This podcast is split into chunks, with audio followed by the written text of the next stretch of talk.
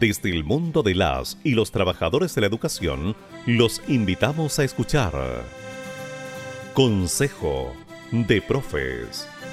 Un espacio de conversación independiente y libre, actualidad, enseñanza, entrevistas y mucho más. Consejo de Profes. Ya comienza. Bienvenidos.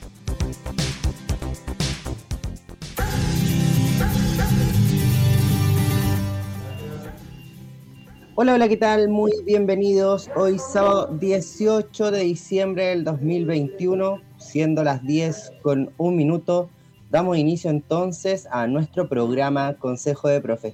¿Cómo estás, Gladys? Hola, Camilo, ¿cómo estás? Eh, bueno, darte un abracito, ¿cierto? Saludarte el día de hoy. Eh, también recordar que ya estamos previos, ¿cierto? Al día importante que se nos presenta mañana. Y obviamente saludar a nuestros, eh, a quienes nos escuchan a esta hora de la mañana. Y también un saludo a nuestro invitado del día de hoy. No, no, vamos, no vamos a revelar quién, quién, es, quién es quien nos acompaña el día de hoy. Sin embargo, vamos a decir que es una figura internacional, ¿ya? Y que pronto vamos a descubrir. Vamos a hacer entonces nuestro primer corte musical y a la vuelta vamos a ver quién es la persona o el invitado que nos acompaña el día de hoy. Hacemos una pausa y ya volvemos.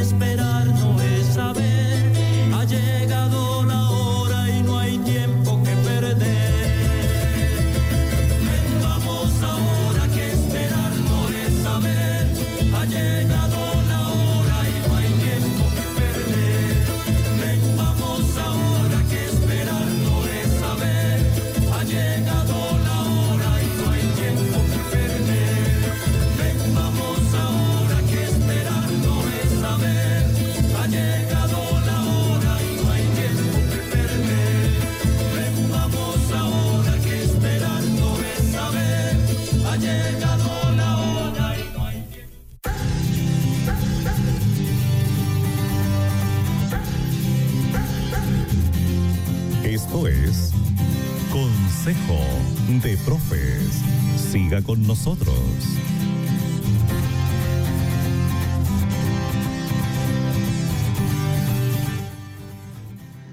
Ya estamos de vuelta entonces y como bien decíamos antes de ir a nuestra pausa musical, mencionábamos que teníamos un invitado internacional para poder ir descubriendo quién es la persona que nos acompaña el día de hoy en esta conversación.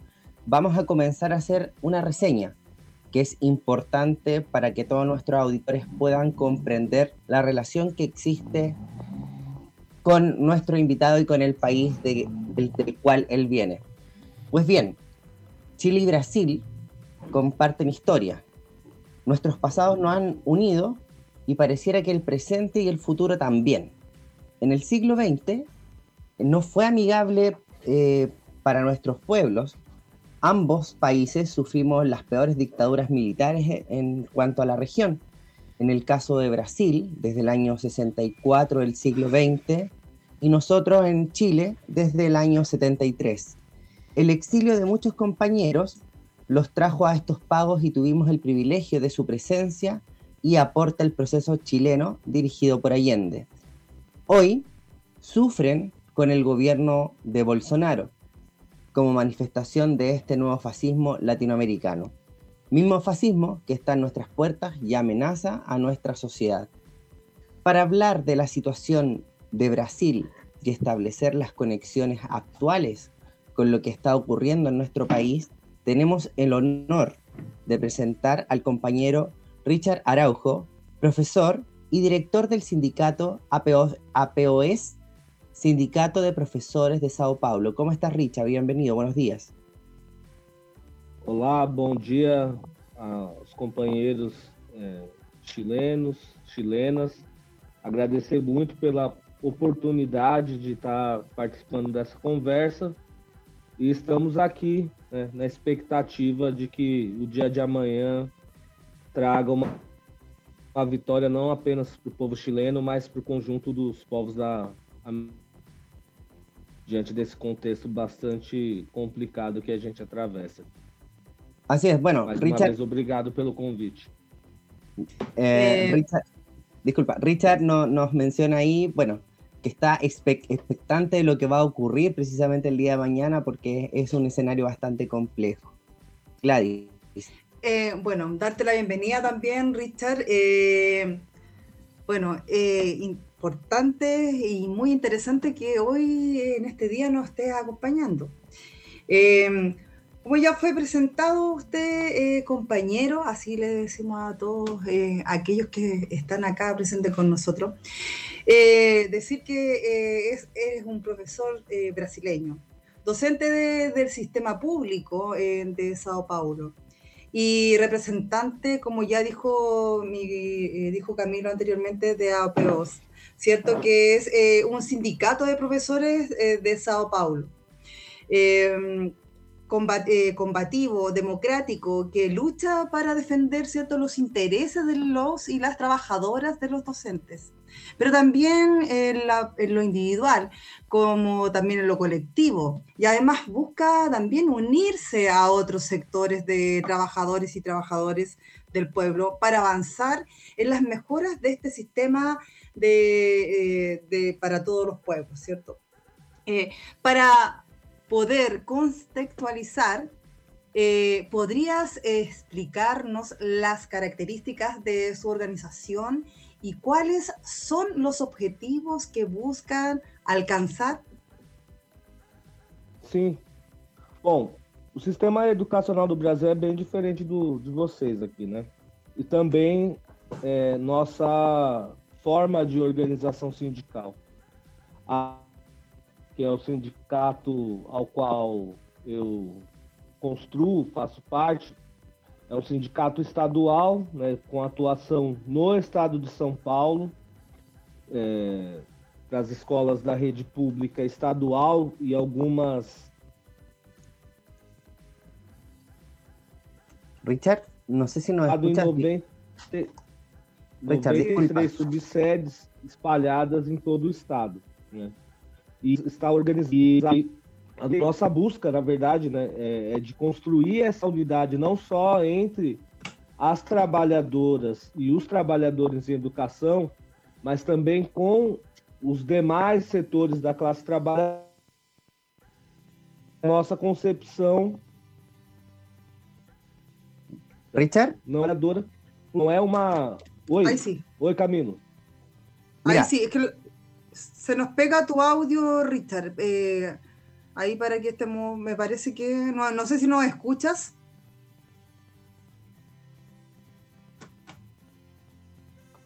Al, al, parecer, Richard tiene problemas de conectividad. Eh, no sé, Richard, ¿podrías eh, revisar tu conexión? Bueno, eh, lo que Richard nos mencionaba era que precisamente el sistema educacional no, es, de Brasil es muy distinto es muy distinto al que nosotros tenemos acá en Chile. Richard. Richard, ¿nos puedes escuchar, Richard?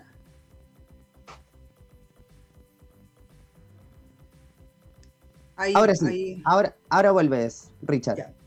Ahora vamos a retomar con lo que estabas mencionando anteriormente, antes del problema de conectividad. Oh. Ah, Desculpa, gente, é que essa questão da internet é sempre um problema, né? Sim, continua nomás, Richard. Bom, mas eu dizia o seguinte, gente. Estão Sim. ouvindo? Sim, estamos ouvindo. Ah, Sim. Bem. Bom, então, só para tentar sintetizar um pouco o que eu queria dizer. Nós temos uma atuação né, na rede pública estadual no estado de São Paulo e estamos espalhados né, em todo o estado de São Paulo. É um sindicato com, com uma atuação ampla né, né, na, no estado de São Paulo e a gente tenta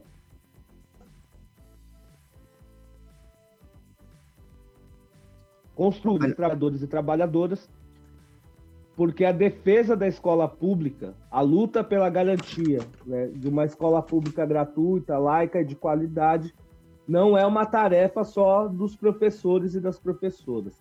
Ela também exige essa unidade com os demais trabalhadores e trabalhadoras, porque a gente tem no, no Brasil uma situação em que as elites têm acesso a uma educação de qualidade, enquanto a, os setores mais explorados né, da nossa classe, principalmente a juventude preta e periférica, é, tem alijado esse, esse direito. Né? Então, é uma tarefa bastante dura, mas que a gente tem tentado avanzar.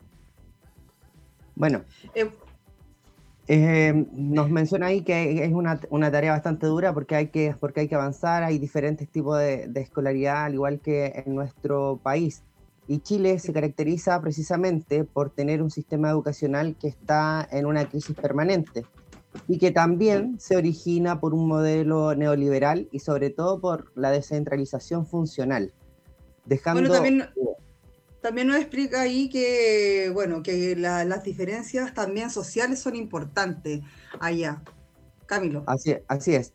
Bueno, y continúo entonces con lo que estaba mencionando, que lo que deja el, sistema educativo, deja fuera la obligación eh, del Estado, ¿ya? En cuanto a la garantía y la educación como un derecho. Y se encuentra dividido en distintas dependencias, como bien decía Richard ahí, privados, particulares, con aporte del Estado y municipal. Lo mismo ocurre acá en nuestro país, en donde se agregan ahora en nuestro país los servicios locales de educación pública, todos con la cualidad común que son administrados por otros y no por el Estado como debe ser. Ya Brasil es una realidad distinta, eh, pues el hecho de ser una república federal, por lo que junto al gobierno central se encuentran los distintos estados que son los que tienen la obligación de administrar la educación pública para todos sus habitantes, pero si bien eh, mencionaba ahí que igual los los los estatus también varían el tema de la educación. Así es. Entonces, eh, Richard, para poder explicar a quienes nos están escuchando el día de hoy, ¿cómo se configura el sistema de educación brasileño? ¿Y el Estado se hace cargo de la provisión de la educación? Para que podamos contextualizar las tres preguntas inmediatamente y cuál es el rol que tienen los, los privados ahí en, el estado de Sao Paulo. Sim. Bom, primeiro é importante acho contextualizar que a luta dos trabalhadores e trabalhadoras brasileiros contra a ditadura militar que acabou no país no final da década de 80 conseguiu garantir alguns avanços da Constituição Federal de 88 como o direito à educação pública gratuita de qualidade como uma responsabilidade do Estado. É, então, nós temos no, são 27 estados no Brasil, né? É, há uma autonomia dos estados em relação a, a, a gerenciar os, os, seus respectivos sistemas educacionais, mas do ponto de vista do, do financiamento, tem recursos nacionais né, que vêm do governo central, além dos recursos estaduais e municipais. Né? Então, do ponto de vista de financiamento, isso é uma conquista que nós obtivemos com a Constituição de 88 e toda a legislação que surgiu posteriormente. No entanto, apesar disso que é uma coisa importante, né, a obrigação do Estado de ser o, o, o fornecedor do direito à educação para a população, há uma disputa também desde do, do, da promulgação da Constituição de 88 no que diz respeito à concretização desse direito. Então, ao longo de todas as últimas décadas, né, são mais de 30 anos, há uma disputa com os setores do capital privado que querem é, adentrar na educação pública, seja gerindo as escolas, gerindo a, as propostas pedagógicas que estão sendo aplicadas e mesmo disputas em relação aos recursos, né? E, obviamente, como a gente não conseguiu romper no país com a lógica neoliberal, né, que afeta o conjunto dos países da América Latina, essa questão do financiamento também tem sofrido vários retrocessos, né? Porque a lógica dos governos tem sido de tirar os recursos que deveriam financiar a educação para garantir o pagamento da dívida pública, para garantir os lucros e os interesses do capital privado, do capital financeiro. E agora, né, sob o governo Bolsonaro, no último período, a gente também tem travado uma luta importante com a tentativa de setores ligados às igrejas neopentecostais de também se apropriarem dos recursos públicos. Foi o debate que nós fizemos no Fundeb. Então, é, para concluir, é, a gente tem uma disputa bastante pesada no Brasil no que diz respeito em garantir que o direito à educação pública seja de fato garantido, não só uma letra na Constituição, mas como algo prático. Né? E, e aí tem toda uma luta contra a privatização bastante dura também. Eh, las últimas décadas han implicado para el pueblo de Chile una, desmejora en sus condiciones laborales en general. Eh, para las, y los trabajadores de educación se ha visto una constante pauperización, ¿cierto?, de las condiciones eh, de enseñanza. todo esto eh, movido por los intereses mercantiles de los dueños de la educación, que se han preocupado en maximizar sus ganancias por medio de la disminución de los costos de lo que es la mano de obra en relación a los trabajadores y trabajadoras de la educación. Del mismo modo, y como parte del mismo conflicto, eh, las fuerzas laboral ha enfrentado las distintas coyunturas eh, desunidas, ¿cierto? Y fragmentadas, descentralizándose en las reivindicaciones económicas, dejando de lado las políticas, ¿cierto? Y también eh, vistas más a largo plazo. Richard, para poder establecer la, eh, comparación entre la situación de Chile, ¿podrías comentarnos cómo eh, son las condiciones laborales en Brasil? ¿Cuál es el desarrollo actual de las fuerzas sindicales en tu país? Sim, Gladys. É, bom, apesar das diferenças que existem entre os nossos países, acho que a gente tem muito mais proximidades do que diferenças, né? E essa situação que você retratou sobre a situação do, dos trabalhadores e trabalhadoras em educação no Chile, ela é bastante parecida com o que nós enfrentamos. Né? Para vocês terem uma ideia, né, nós temos uma categoria, refletindo um pouco do estado de São Paulo, né, que ao longo dos últimos anos viveu uma situação de rebaixamento das suas condições de trabalho brutal. Tanto é que uma parcela significativa das trabalhadoras e trabalhadores em educação são obrigados a ter dois empregos, porque não conseguem se sustentar só com o que recebem por parte do governo estadual, que há 30 anos é governado pelo mesmo partido, o PSDB. Né? E isso tem levado a um processo tanto de, de de sobrecarga de trabalho, né? Porque é isso, nós temos uma categoria majoritariamente feminina, 82% da, da, das trabalhadoras é, em educação são mulheres, então a gente sabe, né, que as mulheres, por conta da, da concepção patriarcal e machista da nossa sociedade, já têm toda a carga, né, dos serviços domésticos sob sua responsabilidade, e ainda do ponto de vista do trabalho remunerado, essa situação de ter que ter dois ou três empregos.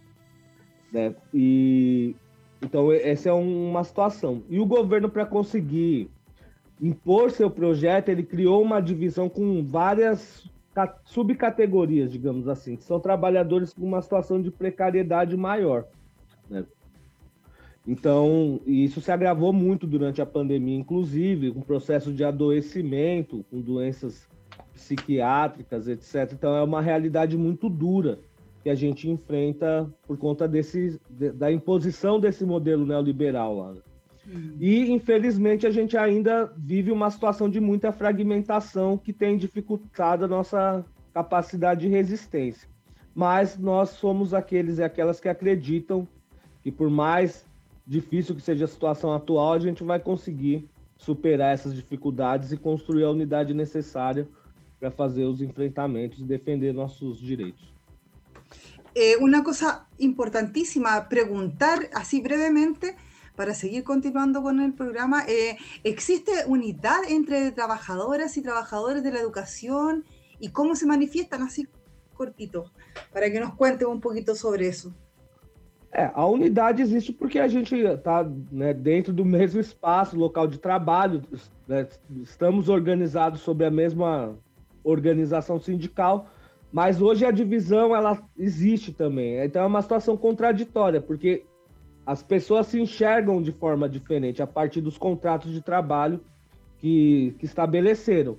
Então, quando a gente vai para a luta, para as mobilizações, nos últimos anos a gente tem enfrentado dificuldade de ter uma pauta que dialogue com as distintas preocupações, necessidades e inquietações da categoria. Por isso a gente tem retrocedido bastante no último período em relação aos direitos. Né? É uma tarefa que nós temos em aberto ainda. Mira, lo que, lo que para, para nuestros auditores, para poder ir sintetizando algunas, algunas cositas en base a la pregunta que realizó Gladys. Bueno, que eh, nos mencionaba Richard precisamente que más que diferencias, eh, tenemos muchas similitudes, ya en tanto Chile y Brasil, en donde los docentes se ven en la obligación de tener dos empleos porque no alcanzan las remuneraciones, ya en donde, no sé si comprendí bien y anoté bien, un 82% de la fuerza trabajadora del país eh, lo, ocupan las mujeres debido a que existe un patriarcado y un machismo social muy grande. ¿ya? Aparte se deben agregar las funciones, eh, las funciones, por llamarlo de alguna manera, eh, que, domésticas que, deben realizar.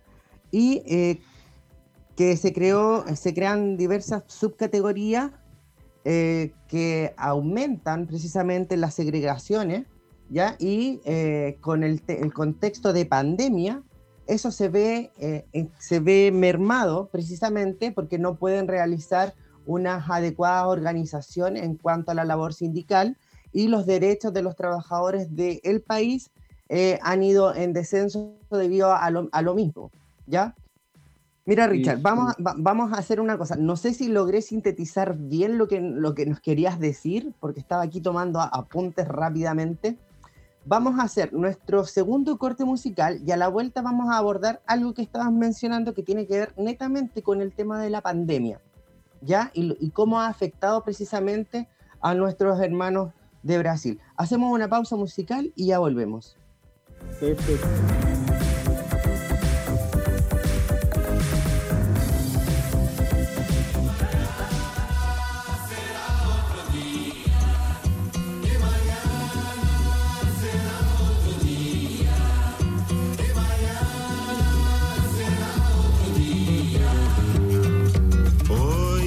cielo clarear, de repente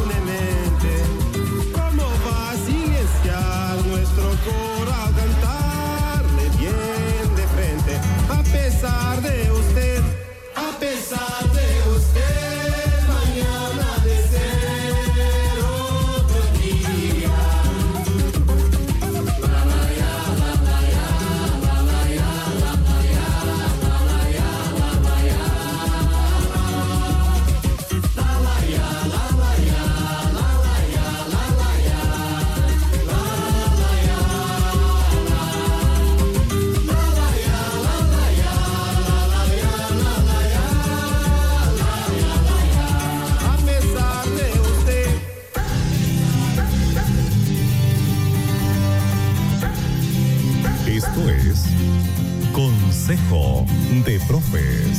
Siga con nosotros.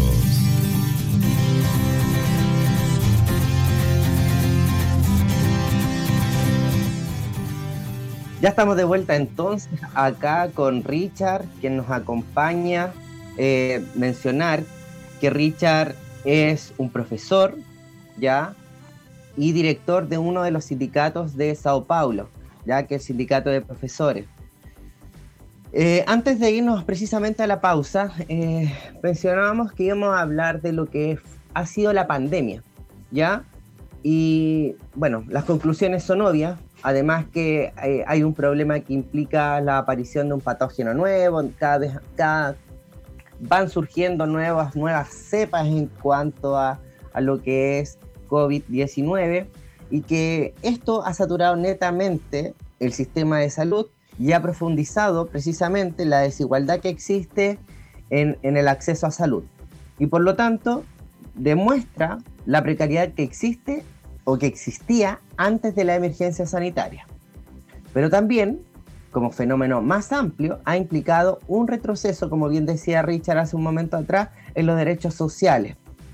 La patronal ha abusado de la situación y en complicidad con el poder han generado una serie de medidas que, se, eh, eh, que han sido abiertamente antitrabajador. En educación sufrimos la teleeducación, ya que como ya hemos hablado en programas anteriores, claramente ha a, viene a discriminar, ha segregado aún más el sistema educativo chileno. Y, y siguiendo la misma lógica, Richard, sabemos también que las medidas que ha tomado eh, Bolsonaro en la situación de Brasil durante la pandemia ha sido bastante compleja. Pero quisiéramos ahondar un poquito más eh, en esto para ver cómo se ha afrontado la situación allá. ¿Cómo crees tú, o de, bajo tu mirada, cómo ha sufrido el pueblo las medidas impuestas por Bolsonaro? ¿Cuál ha sido la respuesta que el pueblo ha tenido ante esta situación? Pero específicamente, ¿cómo se enfrentó la pandemia dentro del sistema educativo y las medidas que fueron tomadas? No sé si nos podrías comentar al respecto de. Sí. Bom, de fato, a, a forma como o governo Bolsonaro geriu a pandemia no Brasil aumentou muito as dificuldades. Já era uma situação complexa, né? Uma doença nova com uma série de incertezas e, e falta de compreensão, né, em todo o mundo do que significava de fato a Covid-19. Mas lá a gente teve esse adicional nefasto que foi um governo com um discurso negacionista, que durante todo o percurso menosprezou a gravidade da situação. Então, isso criou uma situação muito difícil para a classe trabalhadora brasileira, porque teve a combinação de uma crise sanitária e o aprofundamento de uma crise social com várias dimensões, né? o aumento do desemprego, o aumento da miséria, é, o número de mortes, né? A gente tem 618 mil vidas que foram perdidas pela pandemia no Brasil. E também no terreno educacional, o que o governo não fez é, criou uma, um aprofundamento de uma crise preocupante no Brasil.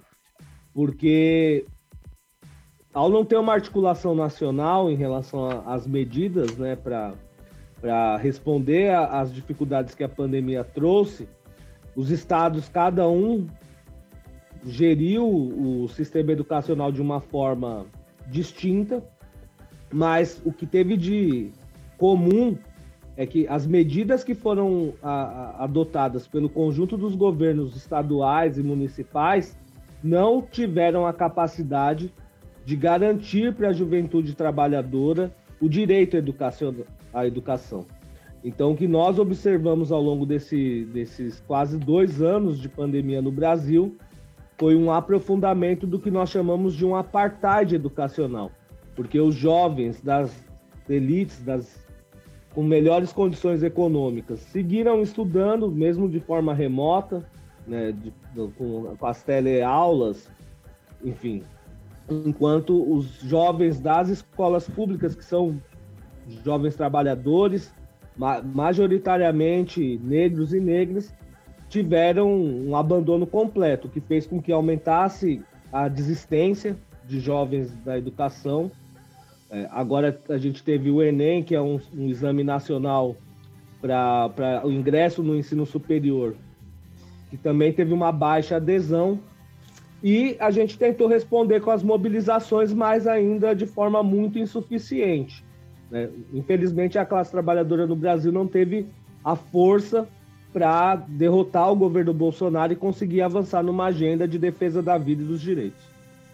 Eh, Richard, cortito, para poder, para poder ir eh, aclarando a, a los auditores.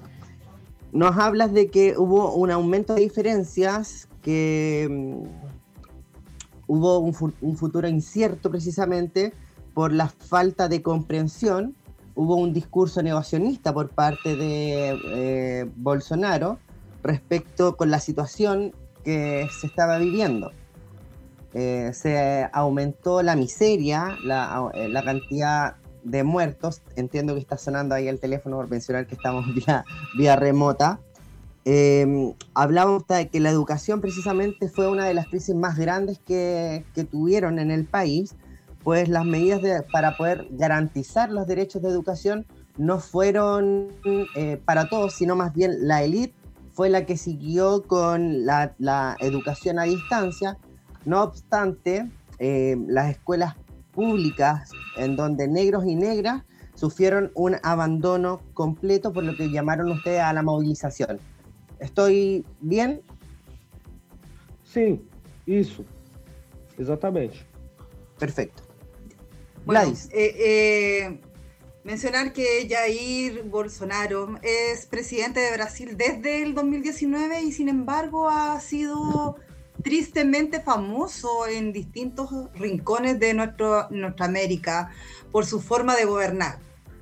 Eh, su sistema negacionista, muy bien mencionado por Richard anteriormente, y sobre todo por representar esta nueva forma de fascismo que está eh, asolando nuestra América, modelo que peligrosamente se puede exportar e incluso llegar a nuestro país. Eh, para poder comprender bien la situación de Brasil, quisiéramos que nos explicaras cómo es eh, vivir bajo eh, este gobierno de este presidente Bolsonaro. Pero más específicamente, cuánto ha avanzado o retrocedido en derechos sociales durante este gobierno. Dentro de la lógica neoliberal, ¿se podría decir que Brasil está mejor o peor que al inicio del gobierno de este presidente actual?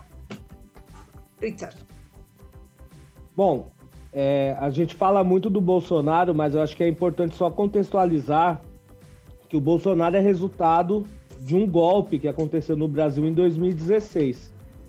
É, e um golpe que ocorreu exatamente para um avanço da agenda neoliberal com a qual o Bolsonaro se comprometeu desde o início.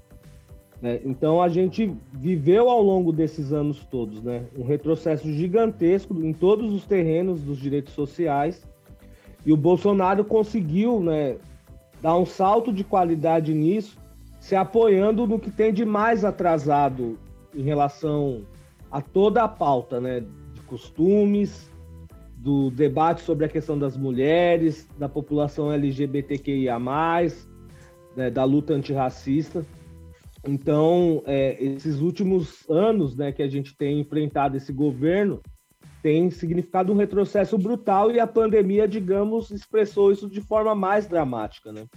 Porque se expressou nessa, nessa linha que, na prática, impediu o Brasil de ter qualquer política efetiva de combate à pandemia e também né, o governo aproveitou da desarticulação que a, a pandemia impôs à classe trabalhadora para garantir os interesses dos, do, do grande capital, dos burgueses, e, enfim, então a gente vive anos de retrocessos gigantescos, muito preocupantes mesmo.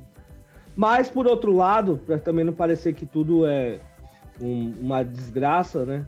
A gente mantém uma, uma resistência bastante importante. Então, o governo não conseguiu avançar tanto quanto queria, porque mantém uma organização dos trabalhadores que tem ido às ruas para fazer os enfrentamentos necessários. Né? Não tiveram força suficiente para derrubar o governo, mas mantivemos uma linha de defesa de algumas coisas importantes. A ver, eh, estoy aquí tomando apuntes, no sé ahí Gladys si me puede complementar. Primero, Richard nos menciona que tenemos que eh, contextualizar y mencionar que eh, Jair Bolsonaro eh, precisamente viene de, o es parte de, un golpe. un golpe, de un golpe, sí. Exacto. Y bueno, que hubo un retroceso, un retroceso gigante en derechos sociales, en donde no alcancé a tomar nota de, todo lo, pero escuché los movimientos LGTBQI más en cuanto a en educación también y decía que, porque tampoco hubo un retroceso también en la, en la manera de combatir la pandemia y eh, se que las garantías y los intereses los obtenía directamente la burguesía, pero eh, el pueblo eh, tuvo, impuso una resistencia importante precisamente para, que, para no seguir perdiendo los derechos que ya habían adquirido. ¿Hasta ahí vamos bien? Sí. ¿Se me quedó algo? Sí. No, no, súper bien. Perfecto. Estoy listo entonces, yo me voy para allá. bien, sigamos entonces. Mira, en Chile eh, se debate en la actualidad un proceso eleccionario, como ya lo hemos estado conversando nosotros vía interna, y según los analistas políticos como uno de los más relevantes del último tiempo para nuestro país.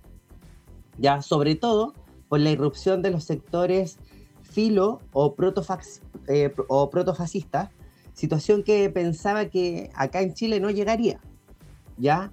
En el entendido de la tradición chilena, salvo por excepciones como eh, la larga dictadura militar.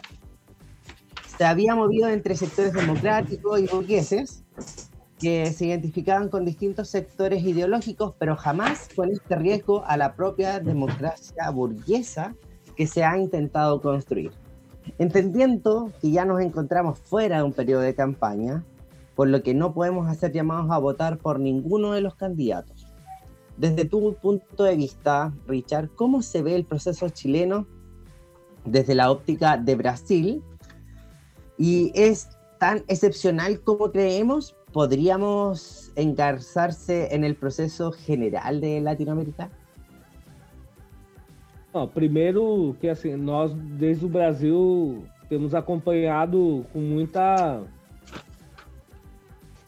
atenção todo o processo chileno, né? Tanto quando a, das mobilizações que aconteceram no final de 2019, que para a gente foi um, um vento muito importante que nos animou ver como o povo chileno foi às ruas para lutar contra os retrocessos, né, a, a queda da qualidade de vida aqui, agora é, todo o processo da Constituinte e agora as eleições. Então, nós opinamos que o que está em jogo aqui no Chile não diz respeito só ao futuro do Chile, mas ao futuro da América Latina de conjunto. Então, nós achamos de fato que é um processo excepcional. E vim aqui exatamente porque nós sabemos que vocês podem ajudar a impor né, um, um freio ao avanço da extrema-direita na América Latina. Acreditamos e vamos estar juntos aí para que isso aconteça. É, ou ao contrário, né? Que se der uma vitória desse setor proto-fascista nas eleições, com certeza pode fortalecer é, uma reabilitação do Bolsonaro no Brasil e da extrema-direita aqui na América Latina, o que seria trágico né, para o futuro das nossas lutas. Então, por isso que a gente segue acompanhando com muita atenção os desdobramentos de, de, desse processo de vocês aqui. E estamos bastante confiantes de que o povo chileno vai rechaçar esse retrocesso que significa colocar à frente do país um projeto de destruição né, de todas as conquistas e liberdades democráticas para a classe trabalhadora na, no Chile y na América Latina.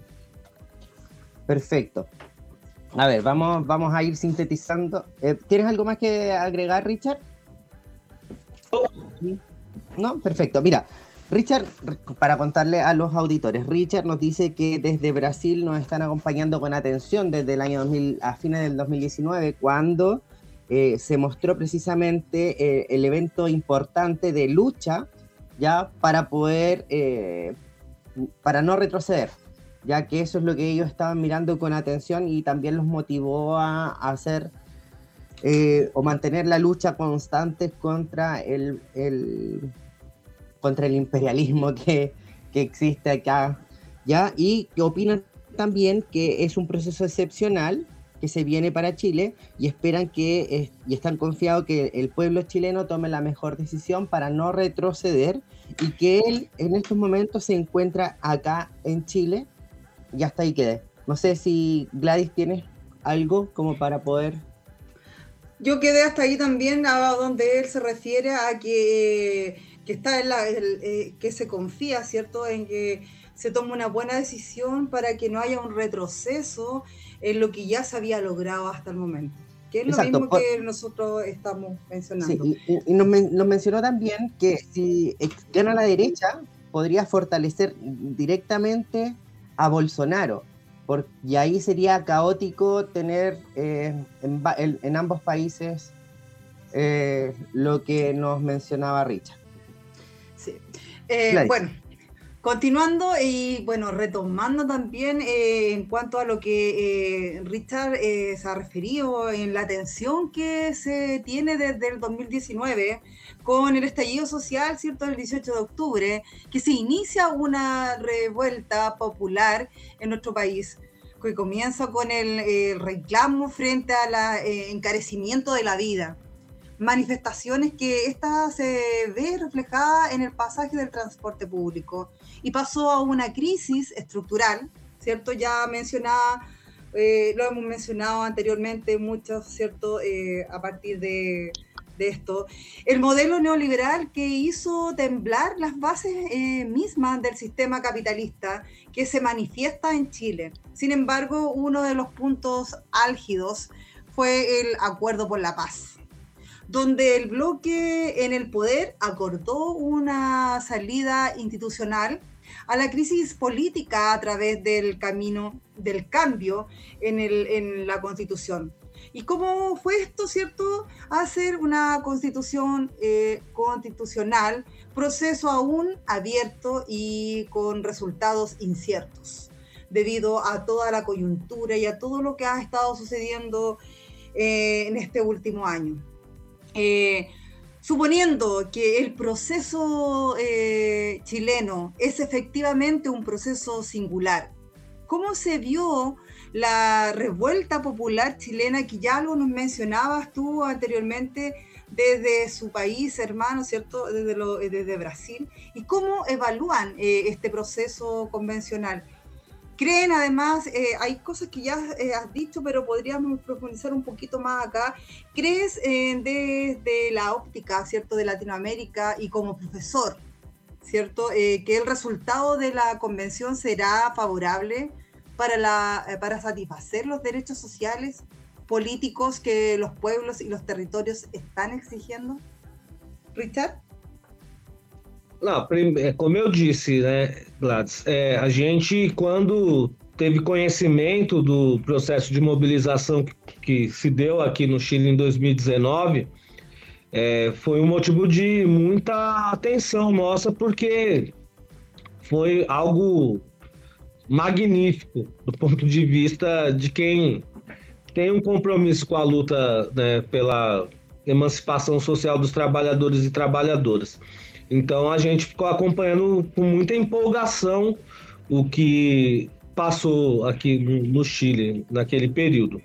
E acho que o próprio resultado da, da correlação de forças da Constituinte que foi eleita expressa uma correlação de forças muito favorável, né? Resultado daquelas mobilizações. Mas agora eu acho que o resultado das eleições de amanhã vão determinar o quanto a gente pode avançar e o quanto a gente pode retroceder. Porque, indiscutivelmente, se a extrema-direita sai vitoriosa, a, a, dinâmica de perder posições em relação ao que foi acumulado até aqui é muito grande. Né? Por outro lado, né, se o candidato que, que expressa, né, num certo sentido, o, aquele espírito do que foi a, as mobilizações de 2019 sai vitorioso, isso pode significar uma, um avanço. Agora, o que eu tenho uma certeza absoluta, né, o que vai determinar isso é exatamente como a gente consegue manter a mobilização social, manter a mobilização popular, porque é isso que vai conseguir fazer com que a balança, de fato, é, penda favoravelmente para as pautas que surgiram naquele processo de mobilização. Então, obviamente que amanhã é uma parte importante né, dessa disputa, mas o que nós vamos fazer né, a partir de segunda-feira também é muito importante. Então, nós não podemos deixar que o calor das ruas é, perca força e temos que seguir apostando na mobilização né, e, e na força do povo unido em mobilização para fazer avançar as reivindicações. Então, a gente tem muita essa certeza, né? Que vocês deram o primeiro passo e que agora tem que seguir aprofundando, avançando, sempre se apoiando muito na rua e na luta direta.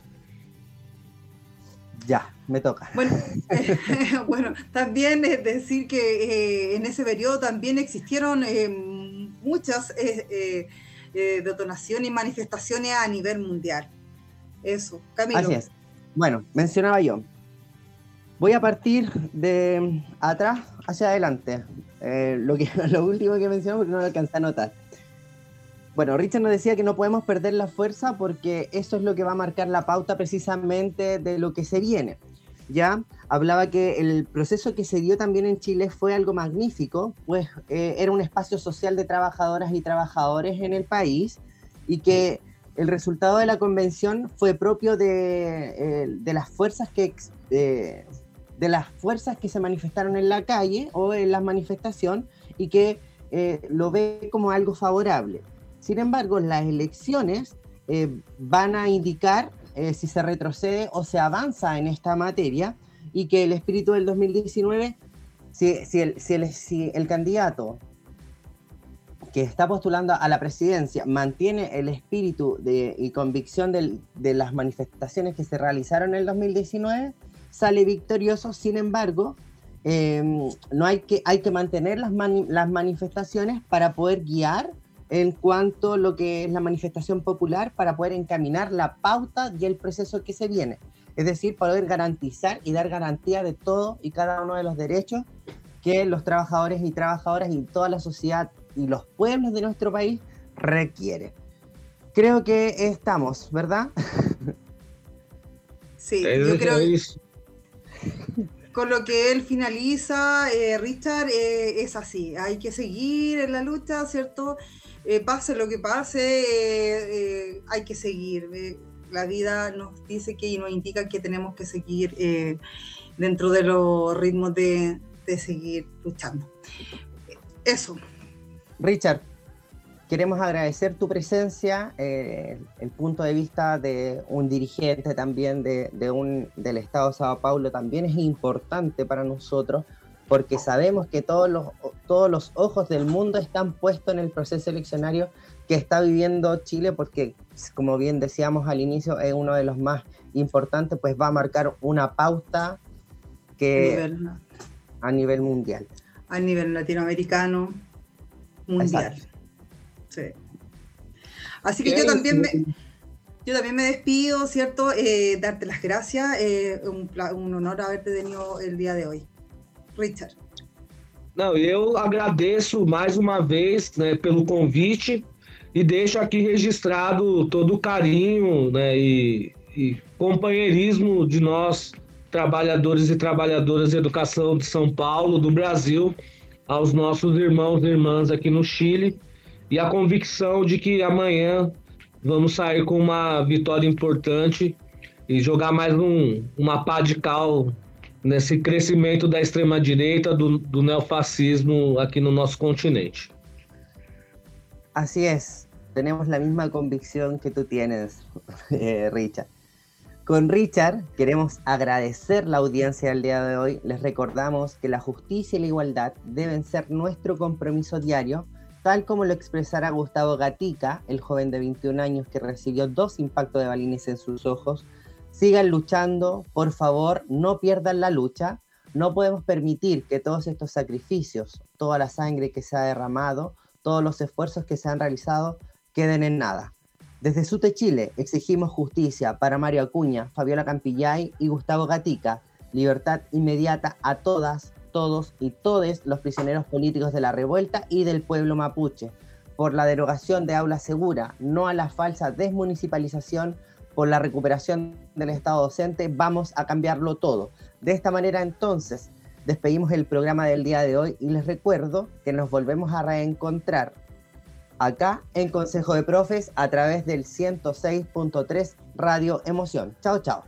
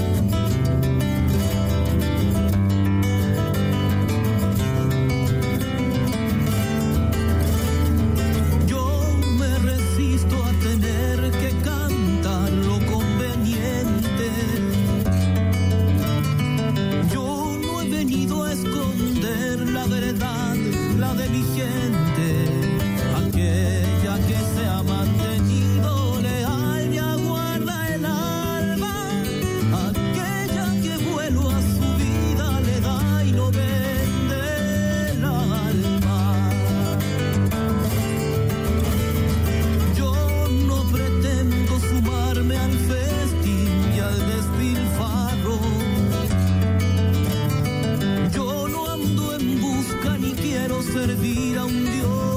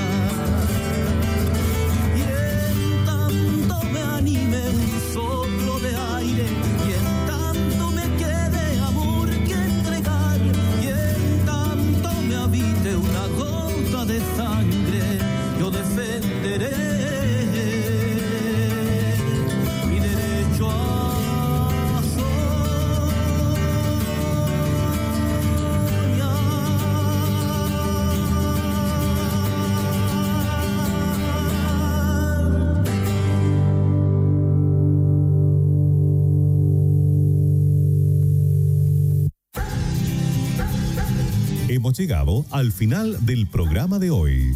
La invitación queda hecha para nuestro próximo Consejo de Profes. Un espacio de conversación independiente y libre, actualidad, enseñanza, entrevistas y mucho más. Será hasta el próximo programa. Hasta entonces.